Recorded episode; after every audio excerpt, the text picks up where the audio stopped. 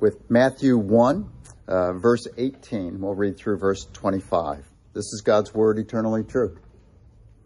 This is how the birth of Jesus Christ came about. His mother Mary was pledged to be married to Joseph, but before they came together, she was found to be with child through the Holy Spirit. Because Joseph, her husband, was a righteous man and did not want to expose her to public disgrace, he had in mind to divorce her quietly. But after he had considered this, an angel of the Lord appeared to him in a dream and said, Joseph, son of David, do not be afraid to take Mary home as your wife, because what is conceived in her is from the Holy Spirit. She will give birth to a son, and you are to give him the name Jesus, because he will save his people from their sins.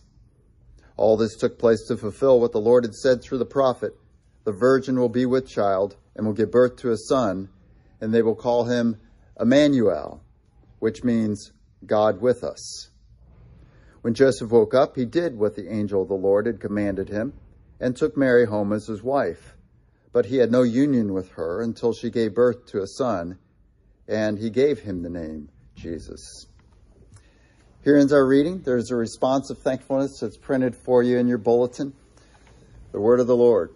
Thanks, Thanks indeed. Let's pray. Uh, in life, we have a lot of enemies, whether we think about that or, uh, you know, very much or, not.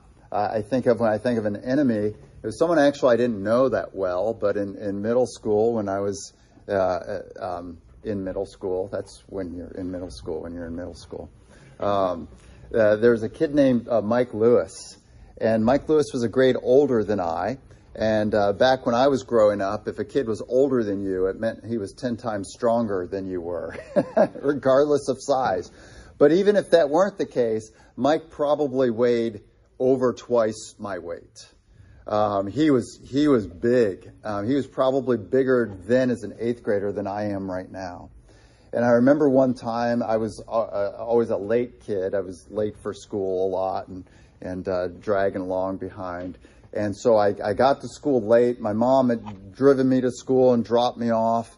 Um, and, and, I walked in this alley, which was in between St. Paul's Episcopal Church and Willis Junior High School.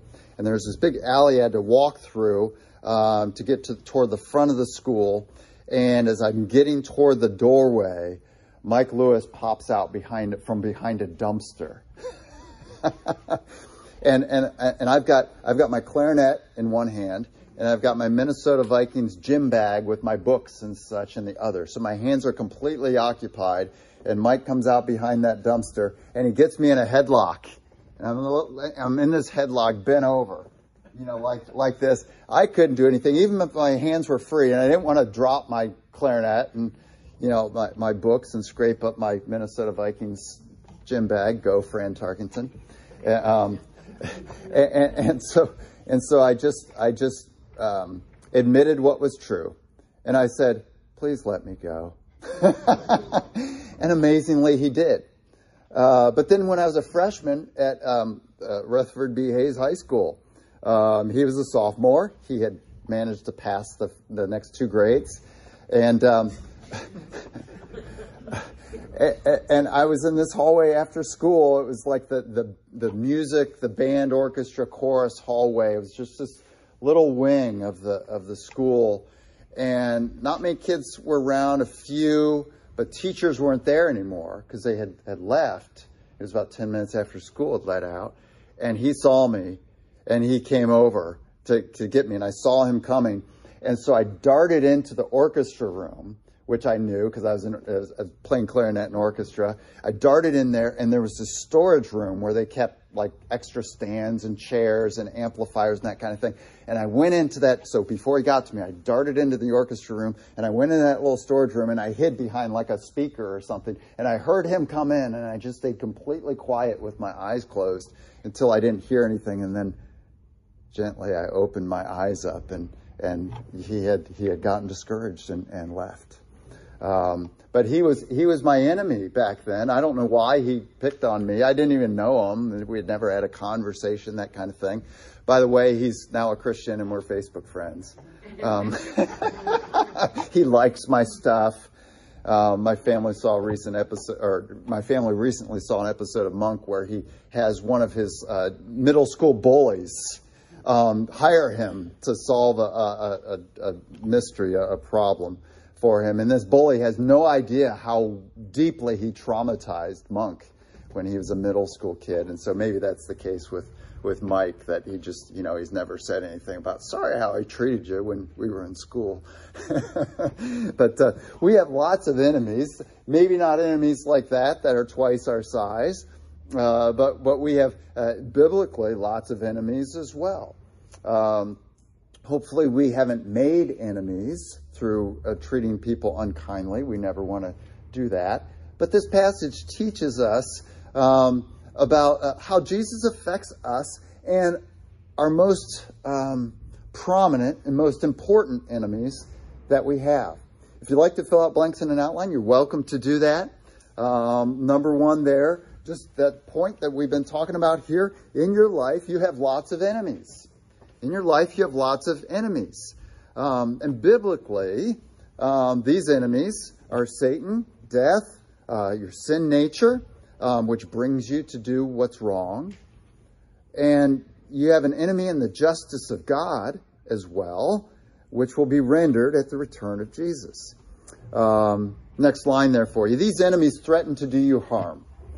So these enemies that we talk about, Satan, death, your sin nature, the justice of God, they threaten to do you harm now and eternally. And now we'll, we'll I'll name those for you again in, in A through D here. So enemy number one in life, um, you have, um, every person has uh, this enemy who's looking for opportunities um, to do him or her harm. You have an enemy, you have an enemy who's looking for opportunities to do you harm, and Scripture tells us that that is Satan. Um, 1 Peter uh, chapter 5, verse 8 says that the devil, Satan, prowls around like a roaring lion, seeking someone to devour. We even see this after Jesus' temptation when Satan is tempting Jesus. Uh, Jesus there as, you know, calm and now fully man and, and hungry and hasn't eaten and, and, and, and uh, had anything to drink for 40 days. Uh, but after Jesus successfully turns down these temptations, it says Satan left him for a more opportune time later. Uh, and so Satan is looking for opportunities, and, and despite if you're a little bit older, the, the, the chuckle you may get in your head when you think of Dana Carvey and Satan, um, that uh, church lady and Satan, that, that, that Satan is real. And Scripture always treats Satan as real and always as an enemy of you and of me and even of people who haven't come to faith in Christ.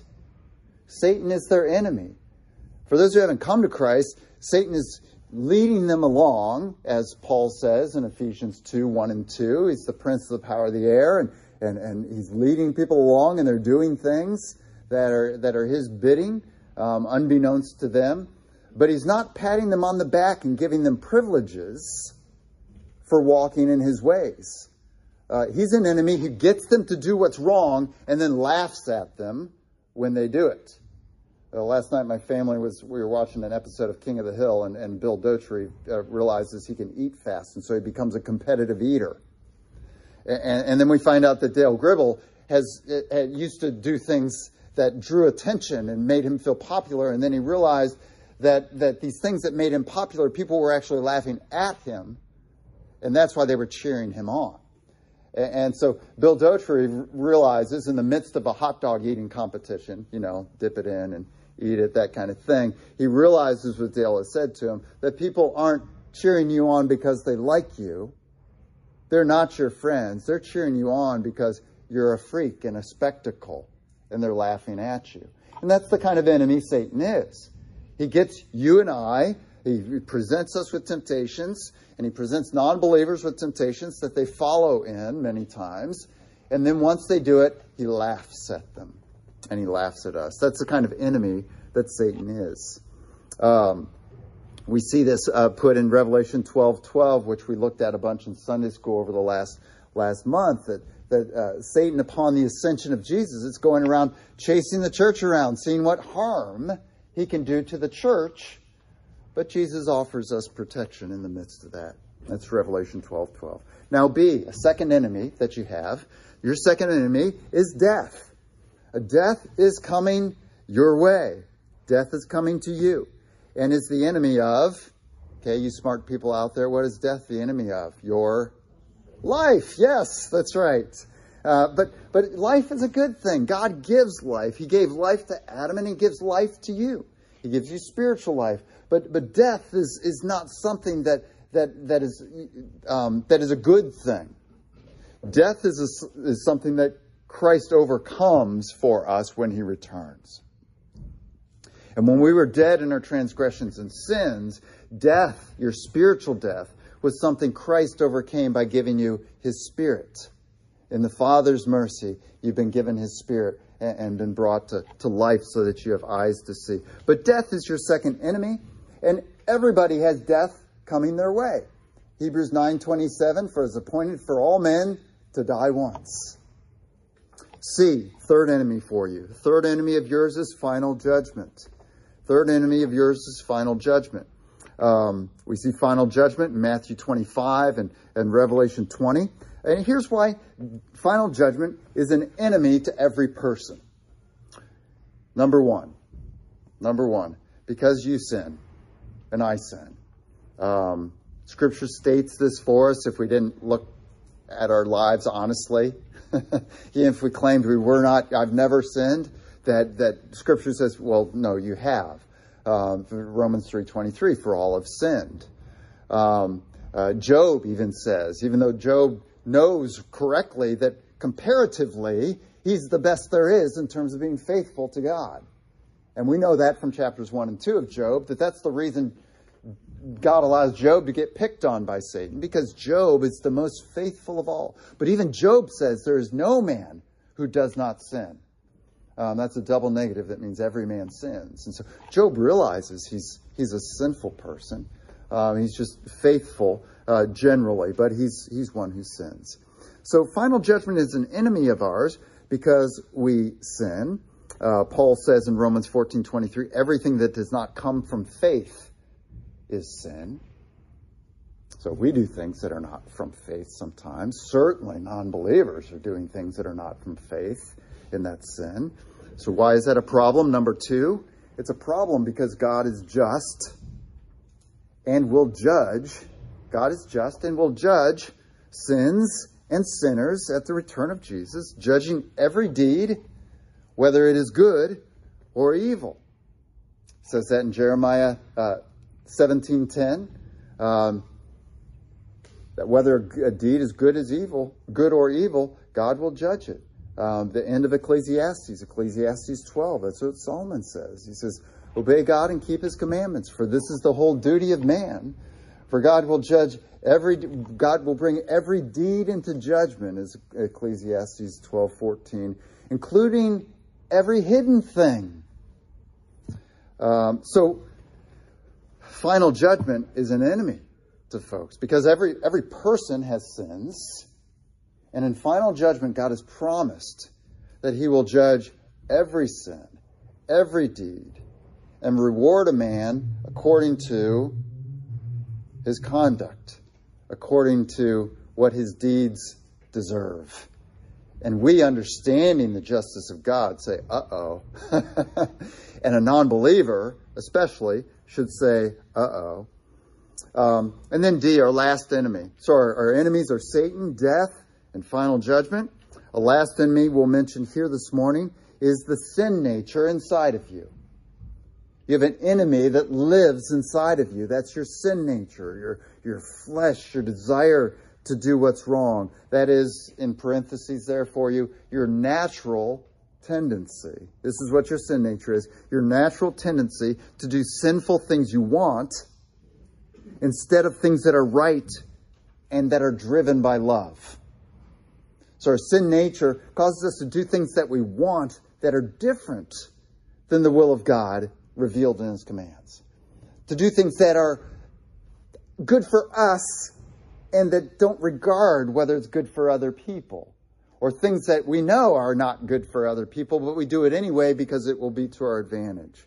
Our sin nature is what makes us do that, and what Paul struggles with as he as he talks in Romans seven, and what my wife calls the doobie doobie doo passage, uh, where Paul's struggling with his own sin nature. He wants to, he knows what's good, and he wants to do that in his spirit, but then he does the wrong that he knows that is wrong.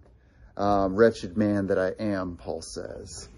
Um, Paul talks later in Galatians 5 about uh, the sin nature and uh, how that affects us and how um, uh, how we naturally walk and do these deeds that are not good because of the sin nature that exists within us, which won't be removed until we see Jesus face to face, either by our death and seeing Him uh, by our souls in heaven. Our sin nature will be removed uh, in heaven, uh, or if he if we're around physically on earth when He returns and we see Him face to face that way, our sin nature will be removed then.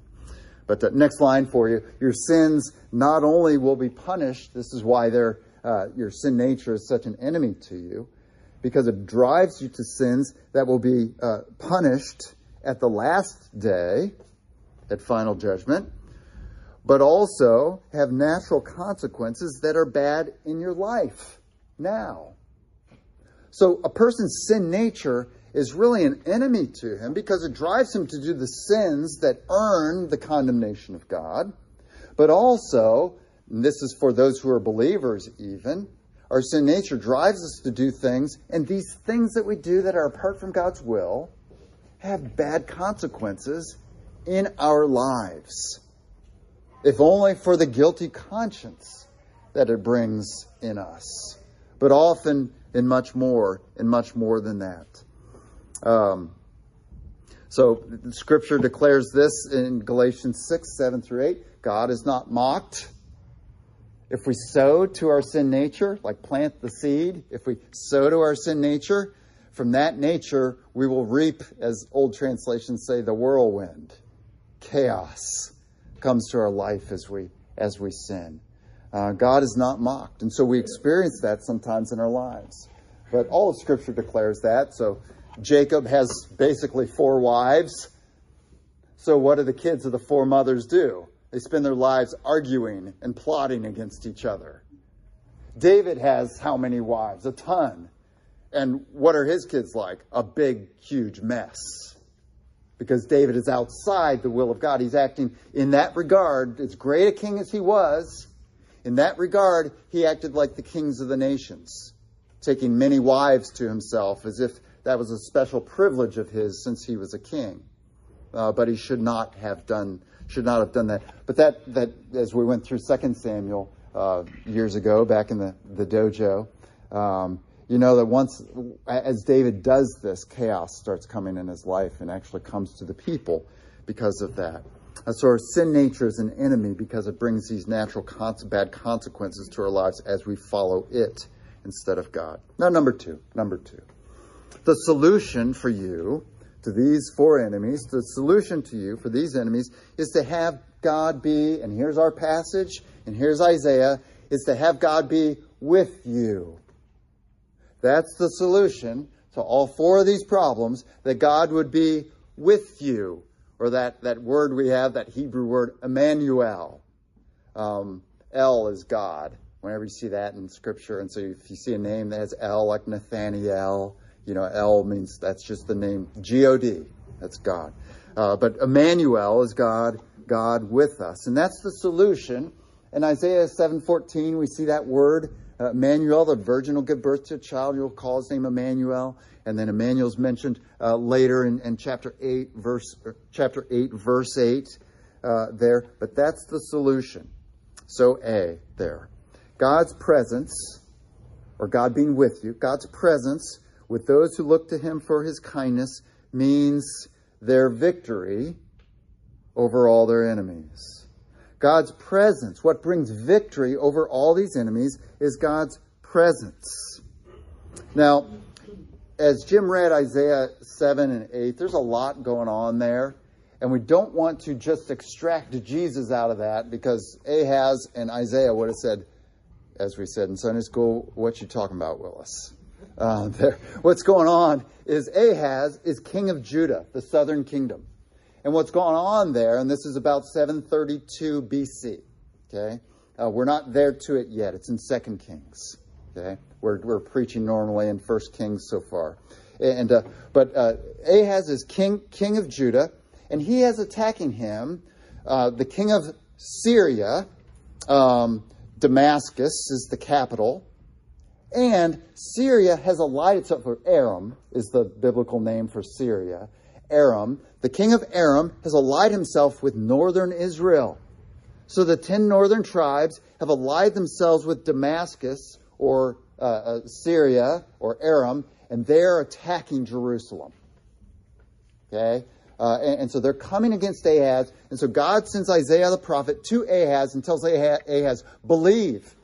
These two kings, uh, Pekah and, and um, um, Rezin, uh, Pekah was the king of northern Israel, Rezin was the king of Damascus. Um, these two kings will be no more by the time this child that I'm talking about, this Emmanuel child I'm talking about, is old enough to eat curds and honey, is old enough to speak. So don't worry about them, Ahaz. Just trust in me. And in fact, in, within, he says in, in, chapter 7, verse 8, within 65 years, Ephraim, which is a, a term for northern Israel, the 10 northern tribes, Ephraim will not exist as a nation.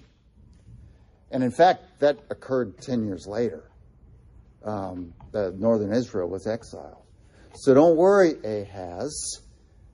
There will be this child who will remind you that I am with you.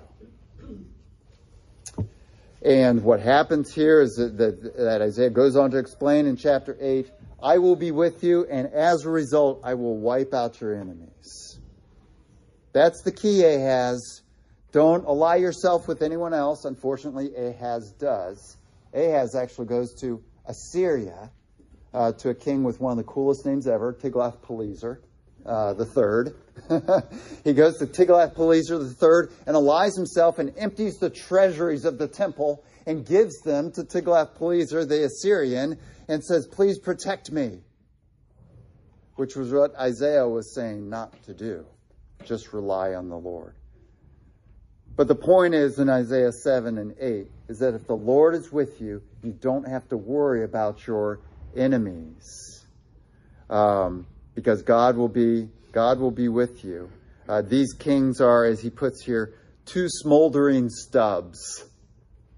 Their fire is almost out. They're almost done. Don't worry about them. And that's true for us as Christians. These enemies that we have, they're just here for a time. But they will be, they're smoldering stubs. They'll be done away with when Jesus comes again. So that's what's going on with Isaiah 7 and 8. Matthew employs this to say, now it's not like Old Testament times. With Jesus here, now God Himself, the second person of the Trinity who's always existed, has taken on human flesh. As the angel says to Joseph, what is conceived in her is from the Holy Spirit. And you shall give him the name Jesus, for he'll save his people from their sins. They will call him Emmanuel. God with us. And He's the solution. Jesus, God with us, is the solution to, vic- to having victory over all of these enemies. So be, there in your outline there, Jesus is God who offers to be always with you. That's Matthew uh, 120, that, that he's from the, from the Holy Spirit, can see from the Holy Spirit, and verse 23, uh, verse 23 there, that uh, he will be called Emmanuel, which means God, which means God with us. See there in your outline, God is with all who come to him. Okay, so he's not with everybody, but he's with all who come to him in faith and say, Jesus, I need you for victory over these four enemies of mine. Jesus said in John 6 37, All that the Father gives me will come to me. And whoever comes to me, I will never drive away. Like Jesus says in the Great Commission, Behold, I will be with you always. With you Emmanuel to you. I will be with you always, even to the end of the age. In your whole life, to the end of this age, I will be with you. And then, of course, I'll be with you in eternity as well. And then D. How is Jesus with you? How is he with you? And it's not just in your thoughts, like when people say, Oh, he's with me as I remember him, when they're talking about a dead relative or something like that. Not in that way. I mean, we can think of Jesus and we should, but Jesus is with you in a real sense. How is that? And Jim read to us from Matthew, Romans 8, 9. Uh, and it reveals to us that Jesus is with you always by his Spirit. So God, the Holy Spirit, lives in you, but there's this interconnectedness with the Trinity that we have between Father and Son and Spirit. Jesus talked about this, the unity he had with the Father when he said in John, the Father and I are one. Okay? But we, we read in Romans 8 9, the Spirit of God lives in you, Paul says to the Christians there, and I say to you as Christians, the Spirit of God lives in you. And then he says, if anyone does not have the Spirit Listen to this name for the Holy Spirit, the Spirit of Christ. If anyone does not have the Spirit of Christ, he does not belong to Christ. So the Holy Spirit who lives in you is also the Spirit of Christ. Independent person of the Trinity, you know, still three people of the Trinity, but there's, there's this interconnectedness. Because the Holy Spirit lives in you, you have the Spirit of Christ who lives in you because God is one, uh, one in three persons. So you have with you Jesus as the Holy Spirit indwells you. You don't have the humanity of Jesus in you, the physical body of Jesus, that's at the right hand of the Father. But you have, from his divine nature, you have his Spirit within you. He's with you, therefore, there's victory for you with these four enemies. Now, number three. Number three know in a world that you are persecuted and made to feel weird for following Jesus, for believing in him, know that you were, here's your blank, right. You were right to come to Jesus to have him as your king. This is a huge message in the Gospel of Matthew. Because Matthew's writing to Jewish Christians, and they're wondering, you know, my brothers and sisters who are Jews, 90% of them or 80% of them haven't come to faith in Jesus. So have I made a mistake? My mom and dad didn't come to faith in Jesus. My wife, my, my husband didn't come to faith in Jesus. Have I made a mistake? And so Matthew writes this gospel and proves to every Jewish Christian, you have not been mistaken in taking Jesus to be your king, in being part of what he declared the good news to be that the kingdom of God is at hand. Or as he declared to, to Pilate, when Pilate said, Are you the king of the Jews? Jesus said, Yes, I am.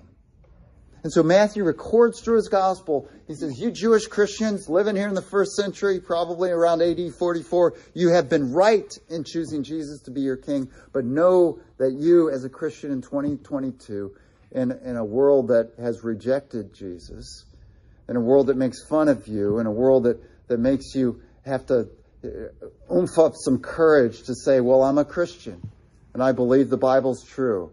Um, know in the midst of that that you've chosen wisely. As we're watching, uh, India, Mallory's never seen the Indiana Jones stuff, so we're watching that now. We're not yet to the third film that that, uh, that says that, but maybe we'll get to that on Monday tomorrow. Uh, but you were right to come to Jesus to have him as your king. Um, the Magi were right chapter 2, verse 1. They come and they say, Where is he who has been born king of the Jews? Um, chapter 27, 11, listen there, uh, listed there for you. Jesus says it point blank. That's Pilate saying, Are you the king of the Jews? And Jesus says, Yes. And Pilate says, Very well, I'll have that written on your, on your cross in three different languages so there's no mistake.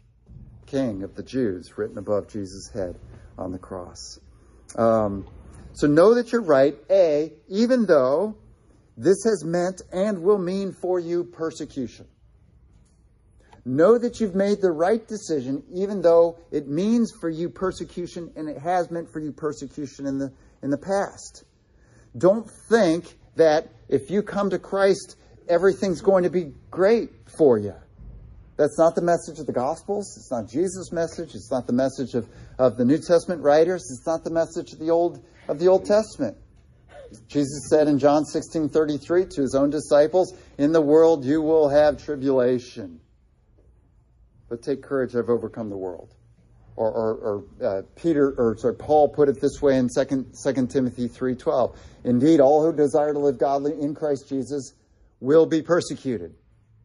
Jesus himself, when he concludes the Beatitudes in Matthew 5, says, Blessed are you when men persecute you and say all kinds of evil things against you because of me.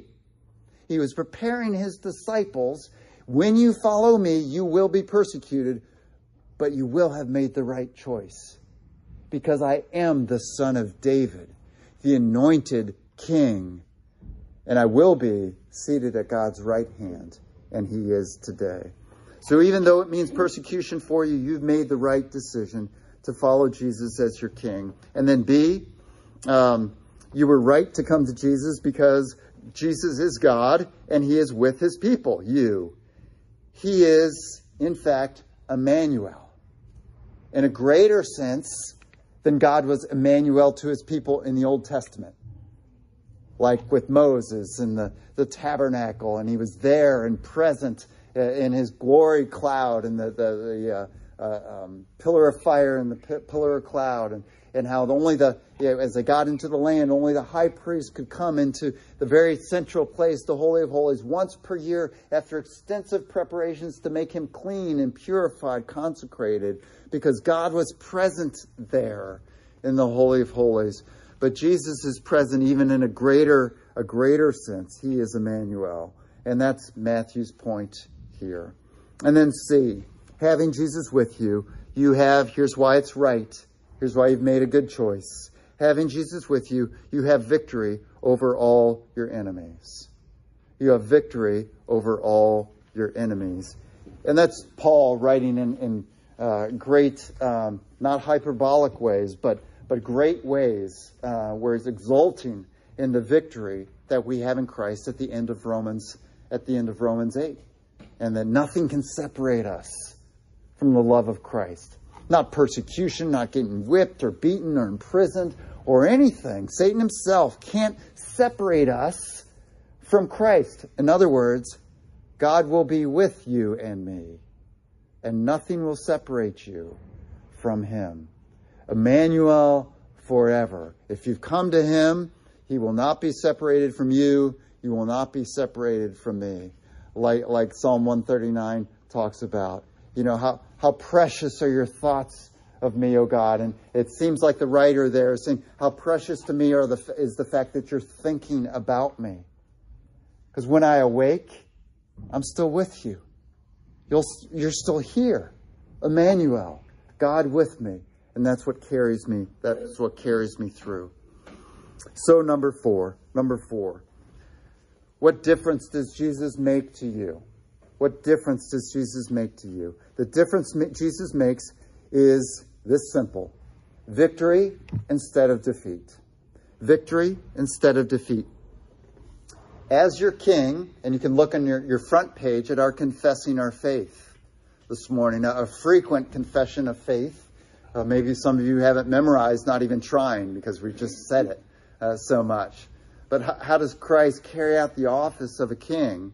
Uh, we read there that he defends us and he restrains and conquers all his and our enemies. Jesus defends us, he protects us, and he restrains and conquers all his and our enemies. So there's victory, lots of victory in all these ways.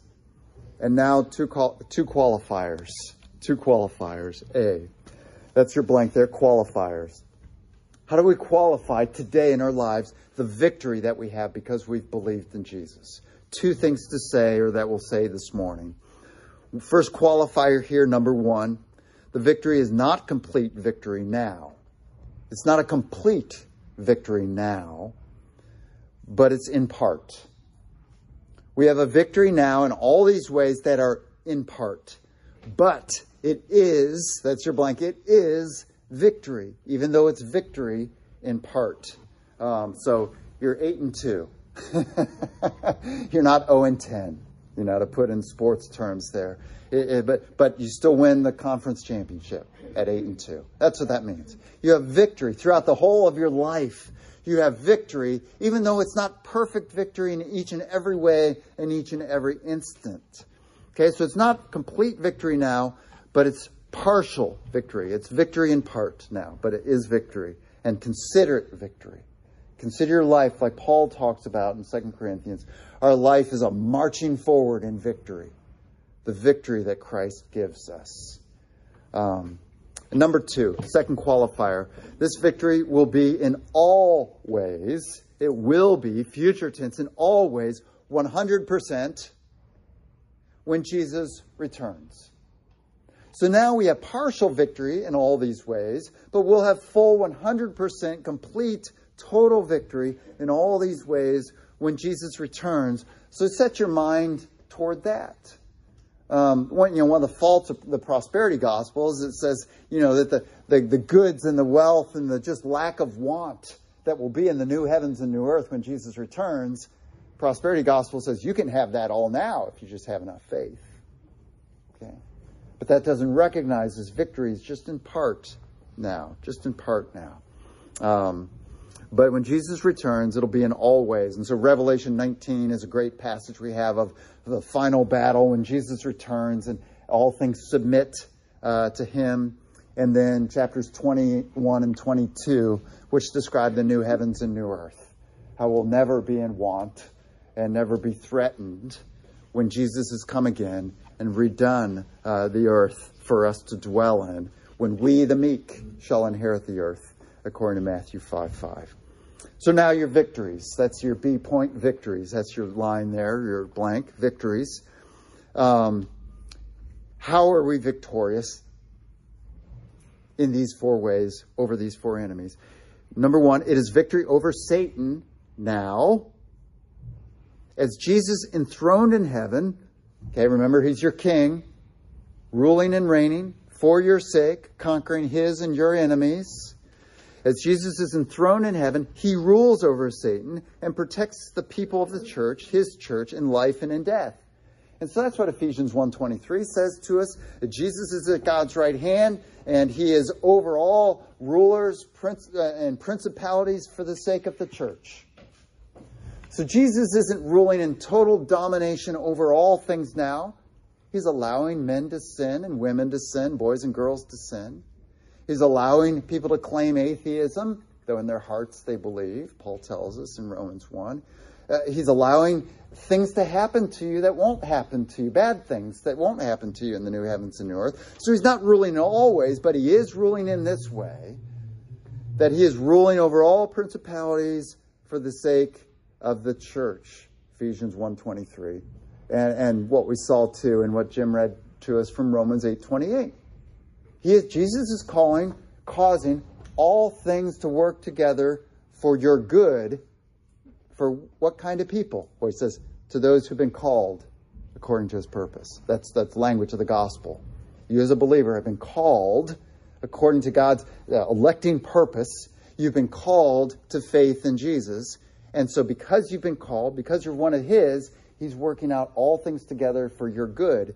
And the non-believer can't say that because Jesus isn't ruling and reigning over heaven for the sake of all people, but just for the church. So Jesus has victory over Satan for your life. There are things that could have happened to you that don't because Jesus is protecting you today. And anything that comes your way, including temptations and various trials and hardships that you go through, those are things that Jesus has brought about upon you as he did with Job. Being a believer doesn't mean that God is trying to make everything work out for you and that sometimes he's getting defeated. Okay, when something happens to you that's not what you wanted or that's a hardship for you, that is Jesus bringing you through. Uh, that's Jesus bringing you through something in life. And I was, I was thinking about Randy and I talking um, uh, just just just recently, you know, of, you know about the, the, the end of um, the end and the beginning of, of Psalm 139. Um, Uh, you know, search me, O God, and know my heart. Uh, test me and know my anxious thoughts, and see if there be any uh, offensive way in me, and lead me in the everlasting way. Um, we've had some people in this in this church go through some real trials, and, and it's a trial. Will you be faithful to me when everything's not going your way? And we've had them splendidly succeed in those trials and say, "Hey, by life or by death, I'm good because I'm in Christ's hands."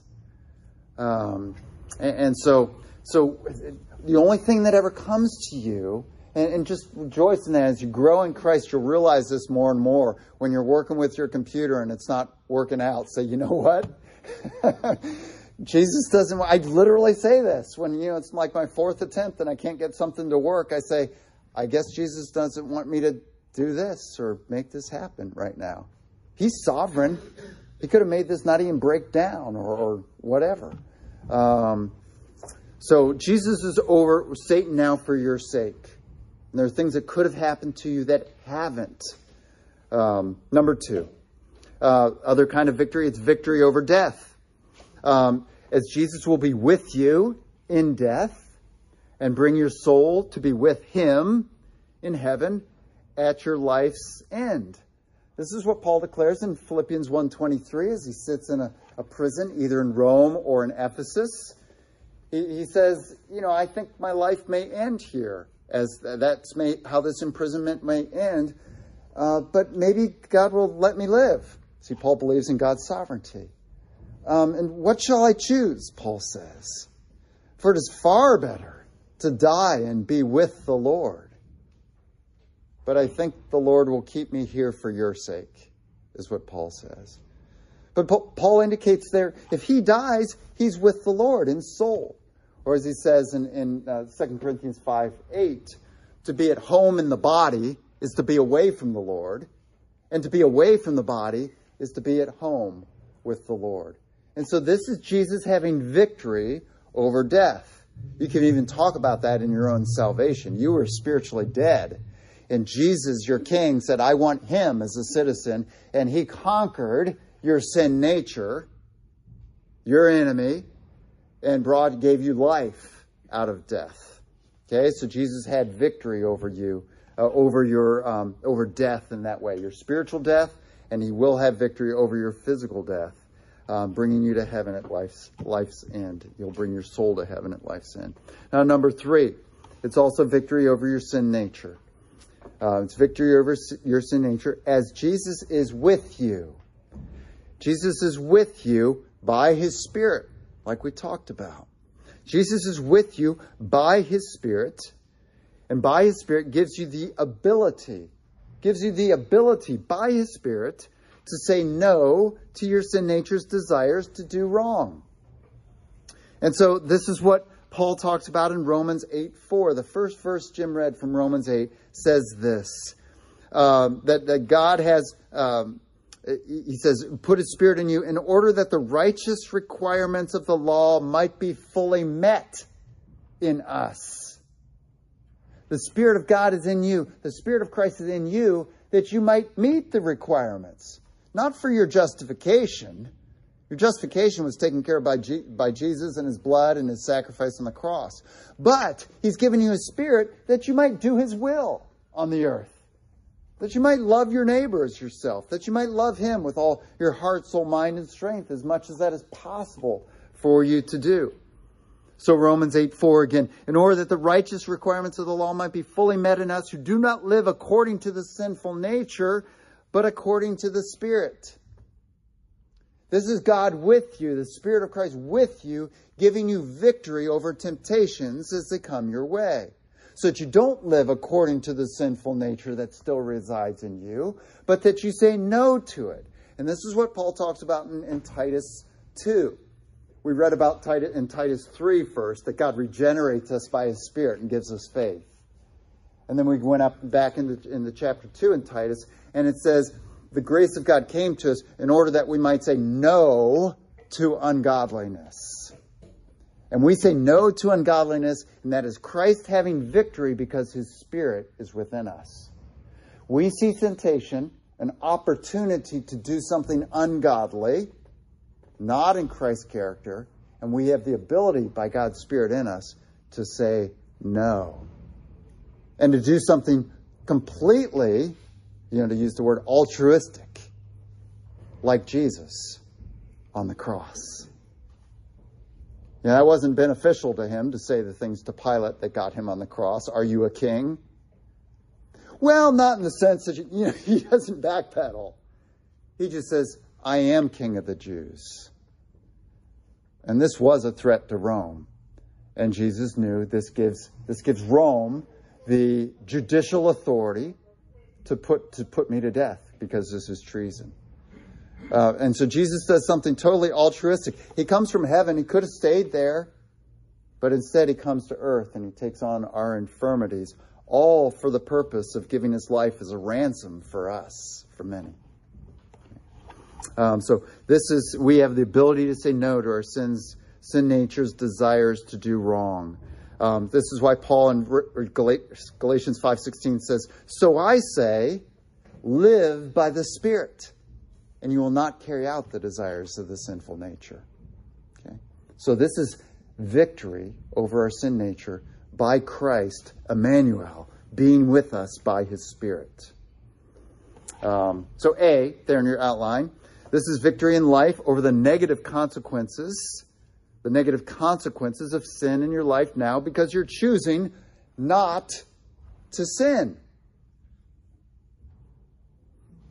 So, because God's Spirit is in you, the Spirit of Christ, you can say no to ungodliness and not have to suffer the negative consequences of sin in your life. You won't do that perfectly, but every time you do that, that's victory for you, and those are negative consequences you don't have to deal with in your life. And then B, this is also victory in life of experiencing, on the positive end of this, of experiencing blessing as you live in God's ways.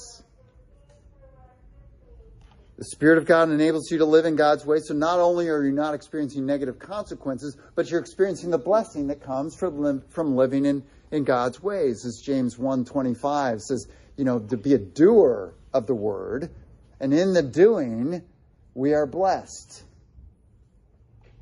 Or as Jeremiah had said, Blessed is the man who trusts in the Lord, whose confidence is in him. We experience blessing as we walk, as we walk in his ways. Now, number four there, fourth kind of victory that we have, it's victory over final judgment and condemnation for your sins. victory over final judgment, condemnation for your sins. And so uh, we see in Matthew 26, 28, in the Lord's Supper, which we'll hear uh, just shortly here, Jesus says, This is my blood of the covenant, which is poured out for many for the forgiveness of sins. The cross for us is victory. And so Romans 8 1, what we saw in our declaration of the gospel, that second verse, therefore, there's therefore now no condemnation for those who are in Christ Jesus. So in Jesus, God with us, we have victory over what should have been and what should be in our future condemnation, condemnation for our sins. And so instead of that, because Jesus is with us, we don't have that. Um, so just picture this final judgment scene. A in your outline. The judge of all is Jesus. It's not the Father. Jesus says in John uh, 5 22, the Father judges no one, for he has handed all judgment to the Son. And so we see Jesus on his judgment throne in Revelation 20. And, and so think about this. You're supposed to be condemned for your sins because you have committed them, but the judge of all is Jesus, and B, the judge of all will be with you at final judgment, giving you entrance into the new heavens and new earth. So the one who can condemn you and rightly will condemn all who have not come to him for their sins, the one who is saying, Depart from me, you evildoer, is with you at final judgment. And as maybe for some of you, as you've had some evangelism training and maybe you've heard this illustration, that the judge comes down from the judgment to the judgment seat and comes behind beside you and he defends you. He's your intercessor and he wins your case. And he says, My blood has covered this one. So your judge and your defender, the one who has earned your eternal life, is your judge. He will be with you. He will not abandon you at final judgment. He will be with you there as well. And through his being with you, you will overcome, have victory over this enemy of final judgment. So, God being with you, God being with you, is your key to victory in life and in death. Uh, summary, summary. God with us, God with us, Emmanuel, is your key to victory, is your key to victory over your most fundamental enemies, both in this life and for eternity. And for eternity. Let's pray.